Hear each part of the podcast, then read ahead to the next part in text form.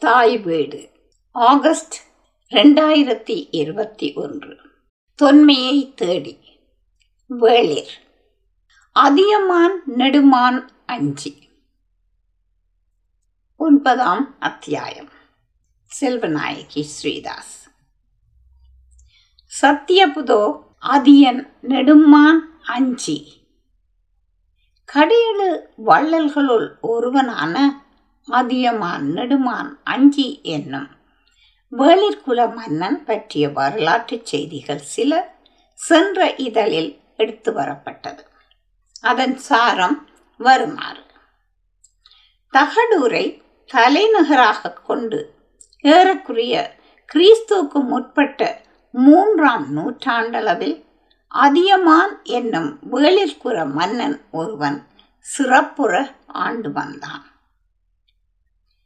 கிறிஸ்துவுக்கு முற்பட்ட மூன்றாம் நூற்றாண்டைச் சேர்ந்த அசோகனது கிண்ணர் கல்வெட்டில் அசோகனது அதிகாரத்துக்கு உட்படாத அரசுகளாக சேர சோழ பாண்டிய சதியபுதோ என்னும் அரசுகள் பற்றி பேசப்படுகிறது. இந்த சதியபுதோ யாராக இருக்கும் என்பது பெரும் புதிராகவே நீண்ட காலம் இருந்து வந்தது.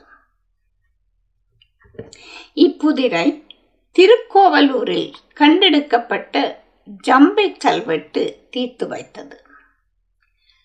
சதியபுதோ அதியன் நெடுமான் அஞ்சி ஈத்த பாலி என்பது ஜம்பை கல்வெட்டு வாசகம்.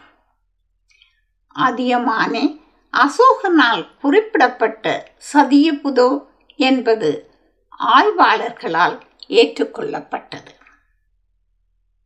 ஔவையாருக்கு கொடுத்ததாக நாம் அறியும் நெல்லிக்கனி அதியமான் மலையின் உச்சியில் இருந்த ஒரு அரிய நெல்லி மரத்தில் காய்த்த அரிய கனியாகும். அதனை அதியன் தான் உண்ணாது சாதல் நீங்க அவைக்கு ஈந்தான் என்று புறநானூறு தொண்ணூற்றி ஓராம் பாடல் கூறுகிறது. இனி தொடர்வோம். அதியின் காலத்தில் வாணிபம் கடல் வாணிபம் கிறிஸ்துவுக்கு முற்பட்ட ஆயிரம் ஆண்டுகளுக்கு முன்பிருந்தே தமிழர் கடல் வாணிபத்தில் ஈடுபட்டிருக்கிறார்கள். கீழே தேயங்களுக்கும் மேலை தேயங்களுக்கும் இடையிலான கேந்திர தானத்தில் தென்னிந்தியா அமைந்திருப்பதும் கப்பல்கள் வந்து தங்கவும் பொருட்களை ஏற்றவும் இறக்கவும் வாய்ப்பான துறைமுகங்கள் அமைந்திருந்ததும் அதன் கடல் வாணிபத்திற்கு வாய்ப்பாகியது. பெரிப்ளூஸ் பிளினி டொலமி போன்ற மேல்நாட்டு யாத்ரீகர் குறிப்புகள் மூலம் இத்தகைய துறைமுகங்கள் சங்க காலத்தில் இருந்தன என்பது உறுதி செய்யப்படுகிறது. பாண்டிய நாட்டின் கொற்கை ஓய்மான் நாட்டு எயிற்பட்டினம் தொண்டை நாட்டு பட்டினம் என்று அறியப்படும் மாமல்லபுரம் சோழ நாட்டு காவிரிப்பூம்பட்டினம் என்று பல துறைமுக பட்டினங்கள் சங்கத்தொகை இலக்கியங்களால் அறியப்படுகின்றன.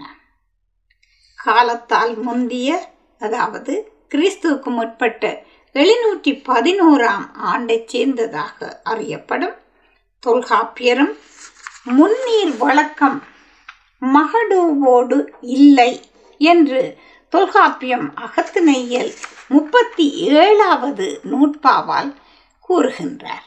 இதன் மூலம் அக்காலத்தில் கடல் வாணிபம் நடைபெற்று இருப்பது உறுதியாகிறது. உள்நாட்டு வாணிபம்.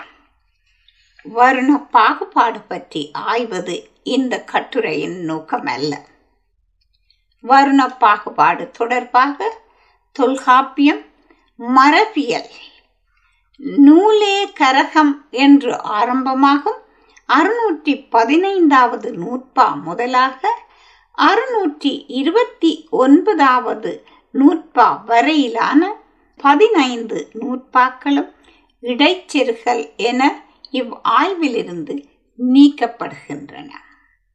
அந்தனர் அரசர் வணிகர் வேளாளர் என்னும் நான்கு வருண பாகுபாடு தொல்காப்பியத்தில் நேரடியாக எங்கும் கூறப்படவில்லை. தொல்காப்பியர் காலத்தில் இந்த நால்வகை வருண பாகுபாடு இருந்தது என்பதற்கு தொல்காப்பிய நூற்பாக்களில் நேரடி சான்று இல்லாவிட்டாலும் ஒட்டுமொத்தமாக பார்க்கும் பொழுது தொல்காப்பியத்தின் பல்வேறு பகுதிகளிலும் இந்த அடிப்படை கடைபிடிக்கப்பட்டிருப்பது தெளிவாக தெரிகிறது. தொல்காப்பியர் திணை தோறும் மறிய திணை நிலை பெயரே தொல்காப்பியம் பொருளதிகாரம் அகத்திணையியல் இருபத்தி இரண்டாவது நூற்பா என ஐவகை நிலங்களிலும் வாழ்ந்த மக்களையும் வேட்டுவர் ஆயர் உழவர் நுழையர் எயினர் என்றும் அடியோர் பாங்கினும் வினைவலர் பாங்கினும் என்று தொல்காப்பியம் பொருளதிகாரம் அகத்திணையியல் இருபத்தி ஐந்தாம் நூற்பாவில் கூறப்படுகிறது. அடியோர் வினைவலர் என இருவேறு பிரிவினரையும் இங்கு தொல்காப்பியர் குறிப்பிடுகிறார். நாட்டில் வணிகம் போர் முதலியவற்றால் அடிமைப்பட்ட அடிமைகள் பற்றியும் வணிகர் கொல்லர் தச்சர் பொற்கொல்லர் நெசவாளர் குயவர் முதலிய வினைவலர் பற்றியும் குறிப்பிடுகிறார். இக்குறிப்புகள் கீழடி ஆதிச்சநல்லூர் பொருந்தல் கொடுமணல் முதலிய அகழ்வாய்வு களங்களின் சான்றுகளால் உறுதி செய்யப்படுகின்றன. பண்டை காலத்தில் தொழிற்கூடங்கள் கொண்ட பல வணிக நகரங்கள் காணப்பட்டமை இலக்கியங்களால் அறியப்பட்டு இன்று அகழ்வாய்வுகளால் உறுதி செய்யப்படுகின்றன. தொழில். தொல்காப்பியத்திலிருந்தே வேளாண்மை தோட்ட வேலை கயிறு திரித்தல் கூடை பின்னல் மீன் பிடித்தல் தச்சு வேலை கொல்ல வேலை நெசவு தொழில் உப்பு வணிகம் மண்பாட்டங்கள் வனைதல் அணிகலன்கள் செய்தல் கப்பல் கட்டுதல் இன்னும் இவை போன்ற பல தொழில்கள் உள்நாட்டில் நடைபெற்றிருக்கின்றன என்பதுடன் உள்நாட்டு வணிகத்திலும் இவை பங்கு கொண்டிருக்கின்றன என்பதை அகழ்வாய்வும் உறுதி செய்கின்றது. சங்க காலத்தில் உள்நாட்டு வணிகமும் அயல் நாட்டு வணிகமும் சிறப்புற்று விளங்கின. கடற்கரை நகரங்கள் பட்டினங்கள் என்று அழைக்கப்பட்டன. பட்டினங்கள் மறுவூர்ப்பாக்கம் பட்டினப்பாக்கம் என இரு பிரிவாக விளங்கின. இங்கு நாலங்காடி எனப்படும் பகல் பொழுதில் இயங்கும் கடைகளும் அல்லங்காடி எனப்படும் இரவு நேரத்தில் இயங்கும் கடைகளும் காணப்பட்டன. வணிக பெருவழிகளும் பாதுகாப்பும். அரசர்கள் வெளிநாட்டு வாணிபம் போலவே உள்நாட்டு வாணிபத்திலும் அதிக அக்கறையுடன் செயற்பட்டிருக்கிறார்கள். வண்டிகள் செல்வதற்கு ஏற்ற நெடுஞ்சாலைகளை அமைத்து வணிகப் பொருட்களின் பாதுகாப்பிற்காக பெரு வழிகளில் மட்டுமல்லாமல் கவர் வழிகளிலும் விற்படை வீரர்களை நிறுத்தி காவல் காத்தமை பெரும்பானாற்று படை மூலம் அறியத்தருகிறது. அத்தம் செல்வோர் அலறத் தாக்கி கைப்பொருள் வௌவம் களவு ஏர் வாழ்க்கை கொடியோர் என்று அவன் கடியுடை வியன்புலம் என்று பெரும்பானாற்றுப்படை முப்பத்தி ஒன்பதாம் அடியிலிருந்து நாற்பத்தி ஓராம் அடி வரை கூறுகிறது. மன்னன் இளந்திரையனது ஆட்சியில் நாடு பாதுகாவல் மிக்கது. வழிப்போக்கர்களை தாக்கி கொள்ளையடிக்கும் வழிப்பறை கொள்ளையர் இல்லை என்பதாக அமைகிறது இந்த பாடல் பகுதி. உப்பு வண்டிகள் சாரி சாரியாக வழிக்காவலர் பாதுகாப்பில் பயமின்றி தம் வணிகப் பொருட்களை கொண்டு செல்கின்றன. மகவுடை மடவு பகடு புறம் துறப்ப கோட்டு இணர் வேம்பின் ஏட்டு இலை மிடைந்த படலை கண்ணி பரு ஏர் இறல்கு திணிதோல் முடலை யாக்கை முழுபலி மாக்கள் சிறு துளை கொடு நுகம் நெறிப்பட நிறைத்த பெரும் கயிற்று ஒழுகை மருங்கில் காப்ப சில்பத உணவின் கொள்ளை சாட்டி பல் எருத்து உமணர் பதிபோக நெடுநெறி என்று பெரும்பாலாற்றுப்படை கூறுகிறது. உமன் மகள் அதாவது இந்த பாடலிலே கூறப்படுகின்ற உமன் மகள் உப்பு வாணிபம் செய்யும் பெண்ணானவள் தனது குழந்தையை கையிலே தாங்கியபடி எருத்தின் முதுகில் அடித்து வண்டியை செலுத்துகிறாள்.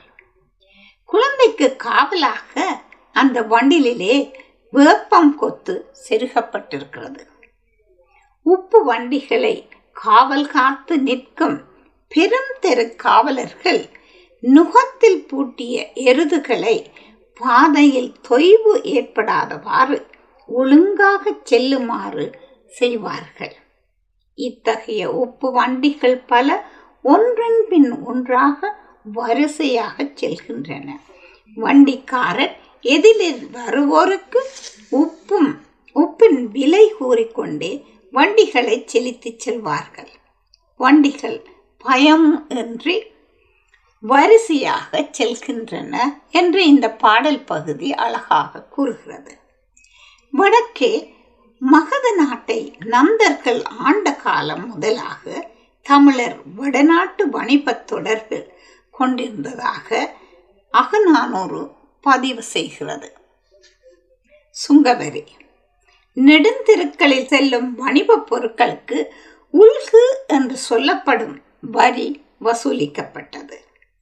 வரி வசூலிக்கும் சுங்கச்சாவடிகள் பற்றி மதுரை காஞ்சி பழமொழி நானூறு முதலிய இலக்கியங்கள் சான்று பகர்கின்றன.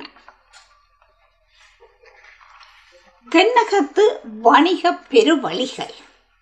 இவ்வாறு கிறிஸ்துவுக்கு முற்பட்ட ஆயிரமாம் ஆண்டு முதலாக வெளிநாட்டு வணிகமும் உள்நாட்டு வணிகமும் தென்னகத்தில் சிறப்புற விளங்கி நாட்டை வளம் பெற வைத்திருக்கின்றன.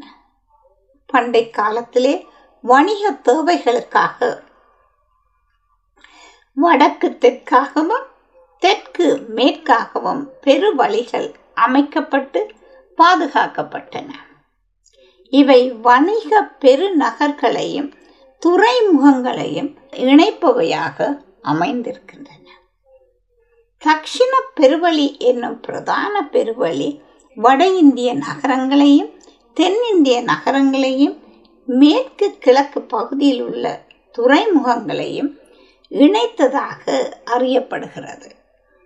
பண்டை காலத்தில் தமிழ்நாட்டில் மேற்கு கடற்கரையிலிருந்து தேனி மதுரை அழகன்குளம் வழியாக வைகை கரையோரமாக சென்று கடலோடு கலக்கும் வரையிலான வணிகப் பெருவழி ஒன்று அமைந்திருந்தது. ராமேஸ்வரம் இப்பெருவழியுடன் இணைக்கப்பட்டிருந்தது. உள்நாட்டு உற்பத்திகளை கரையோர துறைமுகங்களுக்கு எடுத்துச் செல்வதற்கும் கடல் மூலம் வந்து இறங்கும் வெளிநாட்டு பண்டங்களை துறைமுகத்திலிருந்து நாட்டின் பல பகுதிகளுக்கும் எடுத்துச் செல்வதற்கும் இவ்வணிக பெருவழிகள் சிறப்பாக பராமரிக்கப்பட்டு காவல் மிக்கவையாக பாதுகாக்கப்பட்டிருக்கின்றன. பதிட்டு பத்தில் கொடுமணம் பட்ட வினைமான் அருங்கலம் என்று அரசில் கிளார் பாடப்பட்ட கொடுமணல் என்னும் ஊர் நொய்யல் ஆற்றங்கரையின் தெற்கே அமைந்திருந்த ஒரு வணிக நகரமாக கருதப்படுகிறது. சங்க காலத்தில் கொடுமணல் என்னும் வணிக நகரம் சிறப்புற்று இருந்ததற்கு அதற்கு அண்மையில் இருந்த வணிக பெருவழிகளே பெரிதும் காரணம் என்று ஆய்வாளர்கள் கருதுகிறார்கள். கிழக்கில் பூம்புகாரிலிருந்து கொடுமணல் ஊடாக மேற்கு துறைமுகங்களான கொற்கை வஞ்சி முசிறி நோக்கி செல்லும் பெருவழிகளும் அவற்றை இணைக்கும் சிறு வழிகளும் அமைக்கப்பட்டிருந்தன. பண்டை காலத்தில் இருந்ததாக அதியமான் பெருவழி ஆதன் பெருவழி ராசகேசரி பெருவழி வடுக பெருவழி கொங்கு பெருவழி தஞ்சை பெருவழி போன்ற பல பெரு வழிகள் அறியப்படுகின்றன. அதியமான் பெருவழி மேலே குறிப்பிட்ட பல பெருவழிகளுள் அதியமான் பெருவழி தகடூரை ஆண்ட அதியமான் என்னும் சங்ககால மன்னனால் அல்லது அவனது பரம்பரையினரால் வணிகத்திற்காக அமைக்கப்பட்ட பெரும் தெருவாக இருக்கலாம் என்பது ஆய்வாளர் கருத்து. இச்சங்ககால பெருவழி பற்றி பல குறிப்புகள் கிடைத்துள்ளன. இப்பெருவழிகள் மிக பாதுகாப்பானவை என்றும் சாரி சாரியாக வண்டிகள் இப்பாதை வழியாக பயணம் செய்வதாகவும் சங்ககால மன்னர்கள் இப்பெருவழிகளில் படைகளை நிறுத்தி காவல் காத்ததாகவும் பெரும்பான ஆற்றுப்படை கூறும் தகவல் பற்றிய விவரம் மேலே கொடுக்கப்பட்டது. தாவளங்கள் அதாவது இடைத்தங்கல் நிலையங்கள். பண்டை காலத்தில் பெருவழிகளில் இடையிடையே வணிகர்கள் தங்கி செல்வதற்கும் வணிகம் செய்வதற்கும் ஏற்ற வகையில் தாவளங்கள் அதாவது இடைத்தங்கல் நிலையங்கள் அமைக்கப்பட்டிருந்தன. சேலம் மாவட்டத்தில் கண்டெடுக்கப்பட்ட ஆறுகளூர் மகதை பெருவழி மயில்கல் என்னும் காதக்கல்லில் தன்ம தாவளம் என்னும் இடம் குறிப்பிடப்பட்டுள்ளது. அத்துடன் தென்னிந்தியாவில் பல ஊர் பெயர்கள். இவ் இணைப்பை கொண்டு வேம்பட்டி தாவளம் வேலம் தாவளம் என அமைந்திருப்பதை காணலாம். எனவே தாவளம் என்னும் பெயர் பண்டை காலத்தில் பயன்பாட்டில் இருந்த பொதுமக்களால் நன்கு அறியப்பட்ட ஒரு சொல் என்பது தெளிவு. தாவளம் என்னும் பதம் யாழ்ப்பாணத்து பேச்சு வழக்கில் இன்றும் உண்டு. வீட்டுக்கு வந்த விருந்தாளி அதிக நாட்கள் தங்கிவிட்டால் தாவளம் போட்டிருக்கிறார் என்று கூறுவது வழக்கம். பெருவழி காதுக்கள் தாவளங்கள் மட்டுமல்லாமல் பெருவழியில் பயணம் செய்பவர்களுக்கு உதவும் முறையில் நகரின் பெயர் செல்ல வேண்டிய தூரம் முதலிய விவரங்களை குறிக்கும் காதக்கற்களும் நடப்பட்டிருந்ததாக அறியப்படுகிறது. இவ்வகையில் இரு காதக்கற்கள் அதியமான் பெருவழியில் கண்டெடுக்கப்பட்டன. இக்காதக்கற்கள் இக்காலத்து பயண வழிகாட்டிகளை விட கூடுதலான தகவல்களை தருவது வியப்புக்குரியது. இக்காலத்து பயண வழிகாட்டிகளை விட கூடுதலான தகவல்களை இக்கற்கள் தருவது வியப்புக்குரியது அதியமான் பெருவழி காதற்கள் சங்க இலக்கியங்களால் சிறப்பாக அறியப்படும் கடையெழு வள்ளல்களுள் ஒருவனான அதியமான் பெயரால் பெருவழி ஒன்று இருந்திருக்கிறது என்பது வரலாற்று பெருமை மிக்க தகவலாகும் இது பண்டை காலத்தில் அதியமானால் அல்லது அவன் வழி வந்தவர்களால் அமைக்கப்பட்டு பின் வந்தவர்களால் பராமரிக்கப்பட்டதாக இருக்கலாம். தருமபுரி மாவட்டத்தின் தலைநகரான தருமபுரியே அதியமானின் தலைநகரான தகடூர் என்று அறியப்படுகிறது. அதியமான் மரபினர் பிற்காலத்தில் கோட்டை கட்டி வாழ்ந்த பகுதியே அதிகமான் கோட்டையாகும். இந்த அதியமான் கோட்டை பற்றி தாய் வீடு ஆடி இதழில் பேசப்பட்டது. அதியமான் கோட்டையிலிருந்து நாவல் தாவளம் என்னும் ஊருக்கு சென்ற பெருவழியே அதியமான் பெருவழி என்று அறியப்படுகிறது. நாவல் தாவளம் என்னும் ஊர் தகடூருக்கு வடக்கே வடகிழக்கில் இன்றைய வேலூர் மாவட்டத்தில் இருந்திருக்கலாம் என்று ஆய்வாளர்கள் கருதுகின்றனர். இது பற்றிய கருத்து வேறுபாடும் உண்டு. அதியமான் பெருவழிக்கல் என்னும் பெயரால் அமைந்த பெருவழிக்கற்கள் இரண்டு தற்போது கிடைக்கப்பெற்றிருக்கின்றன. இப்பெருவழிக்கற்களில் ஒன்று இருபத்தி ஒன்பது காதம் என்று குறிக்கும் கல். அதியமான் கோட்டை பாலக்கோடு சாலையிலே மேற்கே உள்ள வயல்களுக்கு இடையிலும் மற்றொன்று இருபத்தி ஏழு காதம் என்று குறிக்கும் பெருவழி காதக்கல் தருமபுரியிலிருந்து பத்து கிலோமீட்டர் தொலைவில் உள்ள முத்தம்பட்டி என்னும் ஊரிலும் கண்டெடுக்கப்பட்டன. இக்காதக்கற்கள் சேலம் பாவண்ணா அன்பரசு என்பவராலும் மாவண்ணா கணேசன் அவர்களாலும் கண்டுபிடிக்கப்பட்டது. அதியமான் பெருவழி காதக்கல் தரும் தகவல்கள் மிகவும் சுவையானவை. வருமாறு. அதியமான் பெருவழி என்று பெருவழியின் பெயரும் நாவல் தாவளம் என்று அடுத்த ஊர் பெயரும் குறிப்பிடப்பட்டுள்ளது. அதாவது அந்த பெருவழியின் பெயரும் அது சென்று அடையும் அடுத்த ஊரின் பெயரான நாவல் தாவளம் என்பதும் அந்த கல்லில் குறிக்கப்பட்டிருக்கிறது. தகடூருக்கும் நாவல் தாவளம் என்னும் ஊருக்குமான இடைத்தூரம் இருபத்தி ஒன்பது காதம் என்று குறிப்பிடப்பட்டுள்ளது.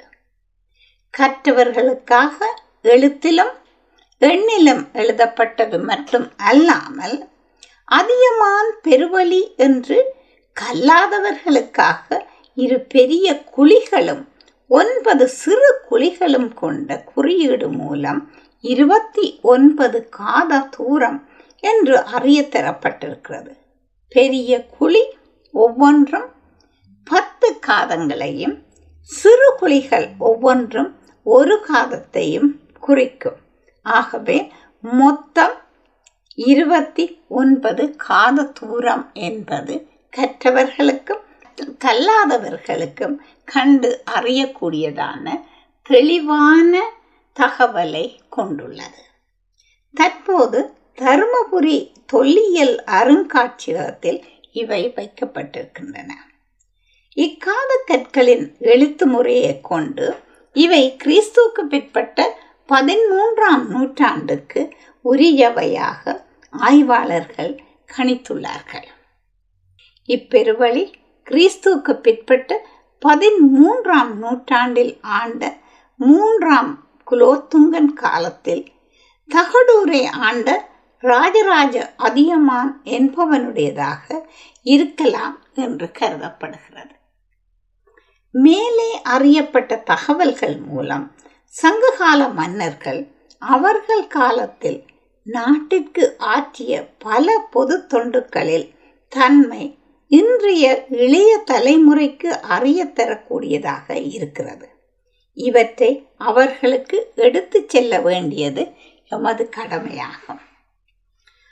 அதியமான் என்பது குடிப்பேரா அல்லது ஒரு குறிப்பிட்ட மன்னனுடைய பெயரா வரலாற்றில் அதியமான் என்னும் பெயரால் தகுடூரை ஆண்ட வேளிர்குல மன்னர் பல்வேறு மன்னர்களுடன் இணைத்து அறியப்படுகிறார்கள்.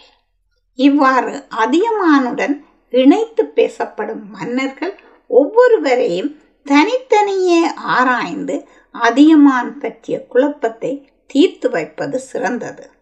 இவர்கள் எல்லோரும் வரலாற்று புகழ்மிக்க அதியமானை குறிக்கின்றனவா அல்லது அதிகமான் என்னும் பெயரால் அறியப்படும் வெவ்வேறு மன்னர்களை அதாவது ஒரே குடியில் பிறந்த வெவ்வேறு மன்னர்களை குறிப்பிடுகின்றனவா என்பது ஆராயப்பட வேண்டியதொரு விடயமாகும்.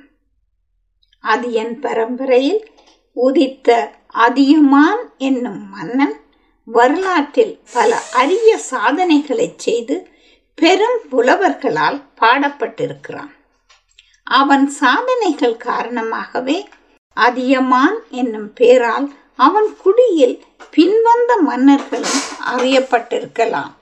அதியமான் நெடுமான் அஞ்சியின் கொடை புகழ் கொங்கு நாட்டை தாண்டி தமிழகம் எங்கும் பரவியிருந்தது. பாடலையும் ஆடலையும் தொழிலாக கொண்டு நாடோடி வாழ்க்கை வாழும் பாணர் விரலியர் பொருணர் கூத்தியர் என்று சொல்லப்படும் கலைஞர்கள் அனைவரும் அதியமானின் வள்ளல் தன்மையை அறிந்து தகடூரை நோக்கி பயணித்திருக்கிறார்கள். மன்னனும் பாவலருக்கு சலியாது பரிசில்களை வழங்கி அவர்களை மகிழ்வித்து வந்திருக்கிறான். அவ்வியார் காதுக்கும் அதியமான் புகழ் எட்டியது. ஔவையார் பிற பரிசிலர்க்கும் உடன் வர தகடூரை நோக்கி பயணமானார். ஔவையாரின் கவி பாடும் சிறப்பை அதிகமானம் கேள்வியுற்று அவரை காணும் ஆவலுடன் காத்திருந்தான். ஔவையாரும் அதியன் வாயிலை அடைந்து நான் ஔவை வந்திருக்கிறேன் என்று வாயில் காவலர் மூலமாக அறிவித்தல் விடுத்தார். புலவர்கள் வருவோரும் போவோருமாக அரசவை சுறுசுறுப்பாக இயங்கிக் கொண்டிருந்தது. ஔவையார் காத்திருந்தார். அவருக்கு அழைப்பு வரவில்லை. மீண்டும் ஒரு முறை தன் வரவை மன்னனுக்கு அறிய தந்தார். நேரமாகியது. அழைப்பு வரவில்லை. கலைஞர்கள் எப்போதுமே முன்கோபிகள். கலை அவமதிக்கப்பட்டதாக ஔவையார் உணர்ந்தார். அதியமான் தன்னை காண காலதாமதம் செய்வதன் காரணம் புரியவில்லை. அதியமானோ எல்லோரையும் அனுப்பிய பின் அவ்வையுடன் சிறிது நேரம் அளவளாவ விரும்பியிருந்தான். வாயில் காவலர் முதலாக அமைச்சர் ஈறாக உள்ள அனைவரும் ஔவையாரிடம் பெருமதிப்புடன் நடந்து கொண்டனர். ஆனால் ஔவையாருக்கு அது திருப்தியை தரவில்லை. கோபமுற்றார். வாயில் காவலனை விழித்து வாயிலோயே வாயிலோயே வள்ளியோர் செவி முதல் வயங்கு மொழி வித்தி தாம் உள்ளியது முடிக்கும் உரனுடை உள்ளத்து வரிசைக்கு வருந்தும் பரிசில் வாழ்க்கை பரிசிலருக்கு அடையா வாயிலோயே. வரிசைக்கு வருந்தும் பரிசில் வாழ்க்கை பரிசிலருக்கு அடையா வாயில் ஓயே. புலவர்கள் தமது சொல்லையே மூலதனமாக கொண்டவர்கள். வள்ளல்களிடம் செவிகளையும் எமது புலமையை விதைத்து நாம் விரும்பிய பரிசிலை விளைவிக்கும் ஆற்றலுடையோம். வரிசைக்கு வருந்தும் இப்பரிசிலான் வாழும் இல்வாழ்க்கையை உடையோம்.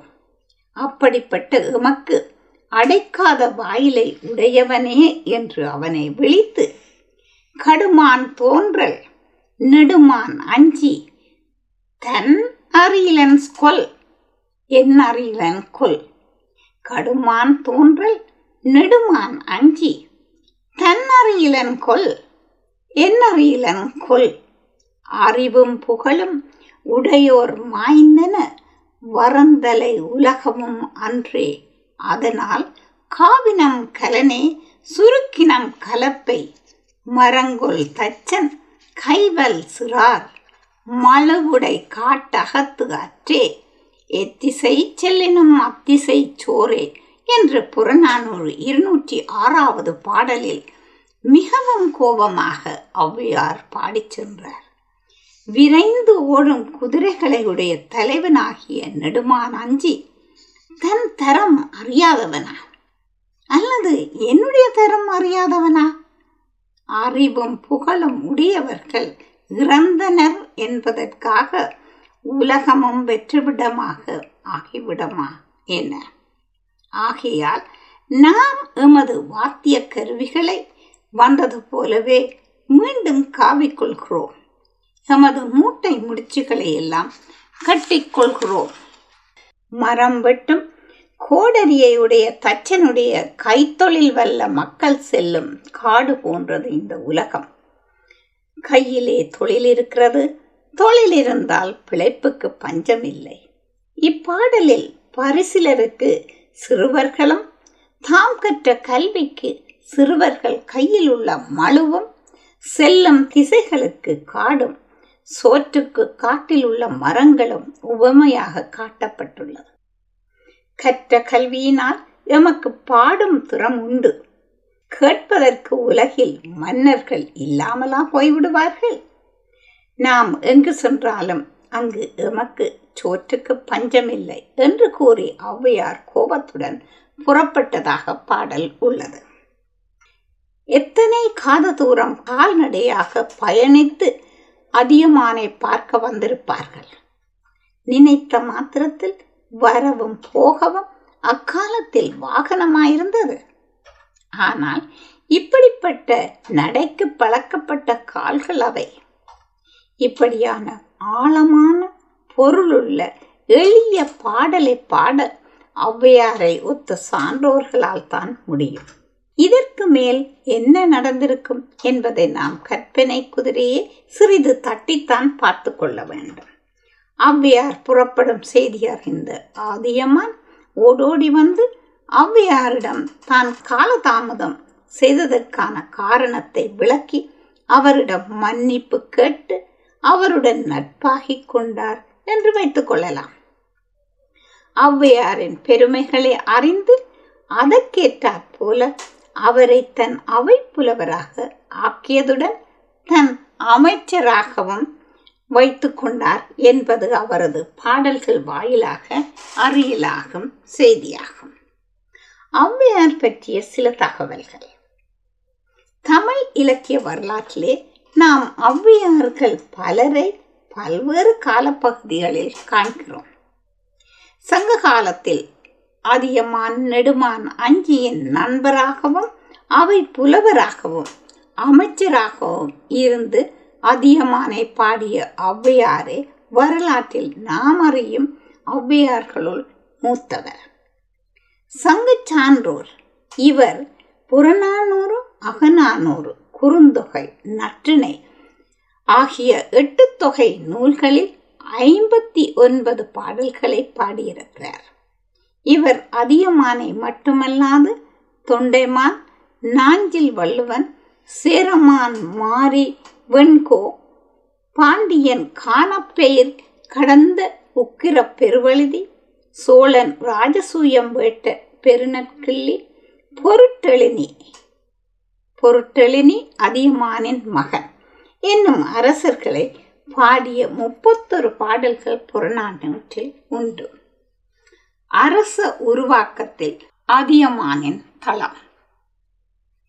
ஔவையார் அதியமானை பாடிய பாடல்களில் இருந்தும் அவரொத்த பிற புலவர்கள் அதியமானை பாடிய பாடல்களில் இருந்தும் மற்றும் கல்வெட்டுக்கள் முதலிய சான்றுகளில் இருந்தும் புறப்படும் தகவல்களை அடியாக கொண்டு தமிழ்நாட்டில் அதியமான் காலத்தில் நிலவிய அரசியல் பற்றியதொரு சிறு ஆய்வு மேற்கொள்ளப்படுகிறது.